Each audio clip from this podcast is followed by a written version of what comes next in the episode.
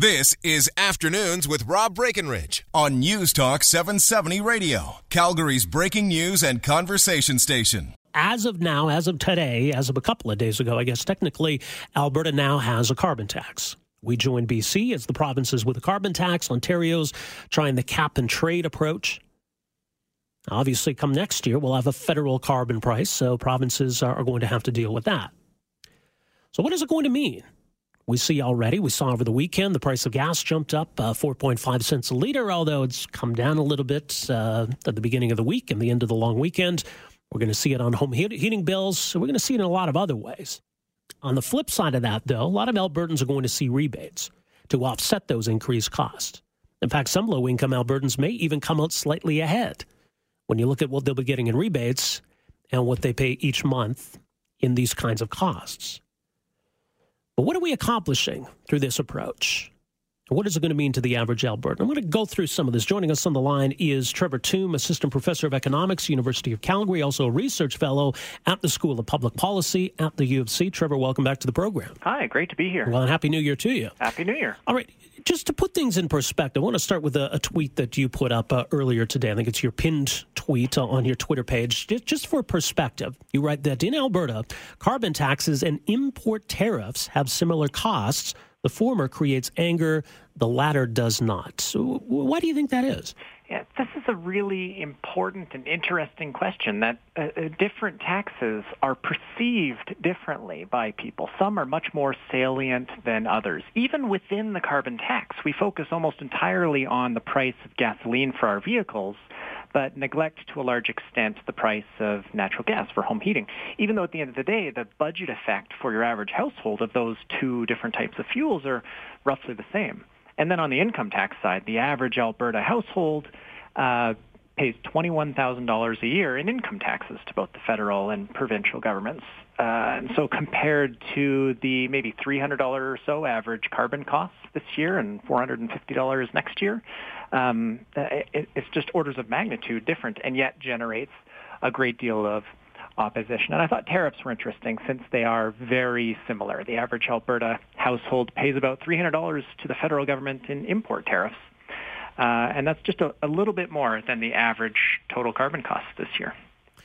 As you say, though, this this tax is a little more visible, uh, isn't it? And and people tend to react more than than you know when we have visible taxes like sales tax, like with the GST, for example, that that generates more of a reaction from people. Mm-hmm. And as an economist, it's it's uh, interesting that most of the tax recommendations we have on offer are the least popular. Uh, the GST is hugely unpopular if you look at polling results on that because we see it every time we buy something. Whereas corporate income taxes are one of the most popular things to raise. We saw that here in Alberta last year in the last uh, or I guess two years ago now in the election in 2015. Um, th- even though they have substantial economic distortions and costs to the average person, to our wages, to the prices of the goods and services that we buy, those costs are, are hidden. So it's hard to get uh, angry about the things you can't see, even if those things are bigger. All right, well, let's talk about this carbon tax because it is going to manifest itself in a number of ways. We, we talked about gasoline, we talked about uh, home heating, and we'll, we'll, see it in other ways. But what, what's the actual impact on, on, the average Albertan? All right, so the average Albertan is really going to see it in three broad ways. So, one, uh, we've all seen the four and a half cent per liter uh, effect on gasoline prices. And the average household here spends just a little over 2,000 liters or buys a little over 2,000 liters, so 2,200 liters of gas. And so that's about $100 a year. Then on natural gas, it's going to be about a $1 increase per gigajoule. And given how much natural gas the average household uses, that again is almost about $100 a year. But then fuel and, and heating, uh, natural gas for buildings is also going to affect business costs, and those costs will be passed through onto the price of you know most of what we buy, depending on the emissions intensity of those goods. So those indirect costs uh, will add up to maybe $100 this year and $150 next year. So those are kind of the three broad ways in which we will uh, experience the carbon tax. On the flip side of that is the rebate for roughly two out of three uh, households to try and offset the effect that carbon pricing has on uh, household budgets. Well, and, and, I guess the point of a carbon tax is that we're supposed to feel it. We're supposed to notice it. It's supposed to induce us to to change our ways. Ah, and, and it does that by changing prices. Uh, the goal is not to make us poorer. Uh, it's to change the prices that we see and then within our budget constraints that we all face, make slightly different choices. So the rebate is in no way related to the carbon taxes that we pay. So I think a lot of people are under the impression that the rebate is a refund of taxes paid. Whereas that's not the case. It's really just a lump of money. Uh, $200 for a single person, $100 for the spouse. That'll grow next year. So it's just a lump, and you keep it regardless of how much fuel you happen to use. Part of the argument against that approach, or even an argument against a revenue neutral carbon tax, is that if you take away the economic pain, you, you take away the incentive to change. And what are you accomplishing there? Well, the, the economic pain from a carbon tax, uh, I wouldn't put it that way, but if we want to put it that way, it exists at the margin when we're buying emissions intensive goods. So if we buy an additional liter of gas, that's going to be a little more expensive than it used to be. And so that will make us think about uh, maybe changing the vehicle that we own or where we live or driving patterns, things like that. And so the price change is what gives us the incentive, not us being poorer. Uh, a good way to think about this is um, uh, by one of my colleagues here, Blake Shaffer, has this interesting thought experiment. You go to a bar, you walk in the front door, and they hand you a $5 bill but they've changed the prices of certain beers. You can take that five bucks and and buy whatever beer you want, and odds are you would switch into the beers whose prices didn't go up as much. So income effects and substitution effects are are very different. People react to prices, whereas the income change is spread basically across everything that we buy. Yeah. Well, and, and look, the, the premier got criticized for what seemed like a, a, flippant response that, you know, people can just walk or take the bus, right? I mean, today I got up, very cold outside, got to heat the house, got to drive to work. I, am not sure what I would have changed today. Uh, a lot of that is not really a choice. It's it's it's a necessity for a lot of people. Yeah, and and to be honest with you, I don't see myself changing either. Uh, the point is not to make everybody change and to make everybody do the same change. The point is to create incentives that allow different households in different circumstances to make decisions that make sense for them.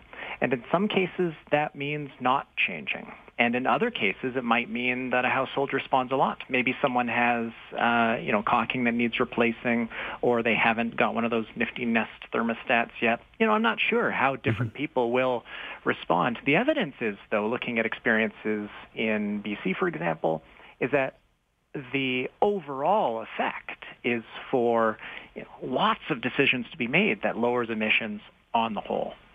Well, and BC is an interesting example because I think when we talk about the, the potential benefits of this approach or the downside of this approach, we can look at what the experience has been in BC.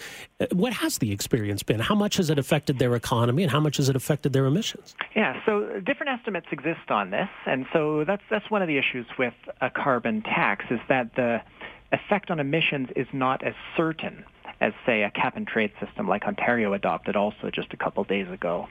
Uh, so in BC, the studies that have been done looked at, you know, gasoline sales, uh, looked at emissions overall, and across all the different studies, you know, roughly speaking, their carbon tax has lowered emissions by about 10% or so relative to where it would have otherwise have been. Um, we can also look to Newfoundland. Uh, Nick Rivers, an economist at the University of Ottawa, kind of looked at the recent and massive increase in gasoline taxes in Newfoundland. They hiked it by 13 and a half cents overnight uh, in June of last year. And you can just look in the retail sales data following that large increase, and gasoline sales fell. Um, so, so there's definitely a lot of evidence in a, in a lot of ways that suggest that demand curves slope down and they slope down for energy in particular. And so when you make it more expensive, uh, we will use less of it.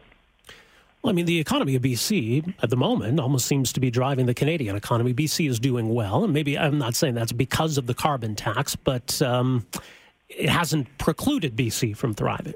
Right, right. Now, I, I, I don't want to suggest that the carbon tax is good for the economy. There's, there are economic costs involved no matter, you know, what particular choice of policy instrument we adopt. If we go the regulatory route or if we follow Saskatchewan and do kind of large-scale technology subsidies uh, or cap and trade like Ontario or carbon tax like we did, all of them have costs. Uh, the effect of Alberta's approach is probably to shave about 0.05% from GDP growth. Uh, had we gone full revenue neutrality, and in particular with an emphasis on corporate income tax reductions, that economic cost, just based on some numbers from the Ecofiscal Commission, looks like it would be about 0.02%. So, so we're really talking about not large economic costs. And that's the beauty of, of carbon pricing. It's the least cost way of approaching these, these emissions reductions. What is, as you said, it will have a slight negative impact on, on GDP. And, and I yeah. guess when we look at Alberta in 2017, we're, we're hoping this is kind of that, you know, we, we've seen bottom. This is going to be a year of, of growth. Uh, how much is that going to interfere with, with this recovery? Well, just a 0.05% shaving off of GDP growth is something that would be very hard to actually see in the data relative to just the margin of error that the data is even measured with. Uh, so uh, it, it would not be believable for anyone to say that the carbon tax or the plan overall is going to have some large effect on GDP or interrupt what's expected to be uh, a year of modest growth. And as you say, though, there, there's any alternative to a carbon tax also has cost. Has cost in, uh, to, to individuals, costs on the economy. Uh, so, how, what, how do we compare the carbon tax? Because I think a lot of people are are comparing carbon tax to no carbon tax. Uh, and some of the political parties in Alberta are saying, yep, we'll get rid of the carbon tax without really talking about what they might do instead. So, where, where do carbon taxes compare? Yeah, this is this is a puzzling, to me, puzzling part of the debate. Uh, there, there's a lot of opposition to the carbon tax, but not a lot of opposition to doing anything on emissions. I mean, we could look to our neighbor to the east, uh, Saskatchewan. There, Brad Wall is not doing nothing. He, he's doing quite a bit. He wants to bring the renewable share of electricity up to 50%, spend a billion and a half dollars on a carbon capture and sequestration project. So he, he is taking action. Um, it's just per ton abated, it's very expensive. The carbon capture project, roughly speaking, it's about $100 per reduction, uh, per ton of reduction in greenhouse gas emissions. And so pricing is a cheaper way to go. So if we're going to lower emissions at all, economists are almost universally uh, recognize the evidence that pricing is, is cheaper. And so f- for the opposition to uh, not want pricing, but still want to take action, that suggests they're going to take more costly uh, regulatory action. But uh, in fairness to them, it might just be that scrap the tax is just a slogan, whereas what they really mean is fix the tax. Uh, and they might have in mind replacing inefficient regulations or making the tax revenue neutral. And so those kind of details I really hope uh, do come out uh, from opposition parties. Well, it's interesting because next year the federal carbon price kicks in. And so there'll be uh, choices, I guess, the provincial governments have to make. But it seemed maybe there was an opportunity here to say, well, let's let's scrap the Alberta plan and we'll we'll implement this this pricing next year. Yeah, so that's because it only would have been ten dollars a ton in 2018. But by 2019, even if uh, the opposition wins that election, uh, by 2020 the federal minimum price will be 30. Uh, and so then there's there's no escaping uh, a $30 a ton price on carbon, and that'll be the price that Alberta sets. And so hopefully then it's just a, an issue of um, changing some of the details about the way in which the carbon price was introduced, in particular uh, the revenue neutrality or the replacing inefficient regulations. All right. Well, we'll see how things play out this year. Trevor, appreciate the insight as always. Thanks for joining us here. Oh, my pleasure. Thanks for All right, take care. Trevor Tombe, economist, uh, University of Calgary, also research fellow with the U of C's School of Public Policy. Afternoons with Rob Breckenridge, starting at 1230 on News Talk 770 Calgary.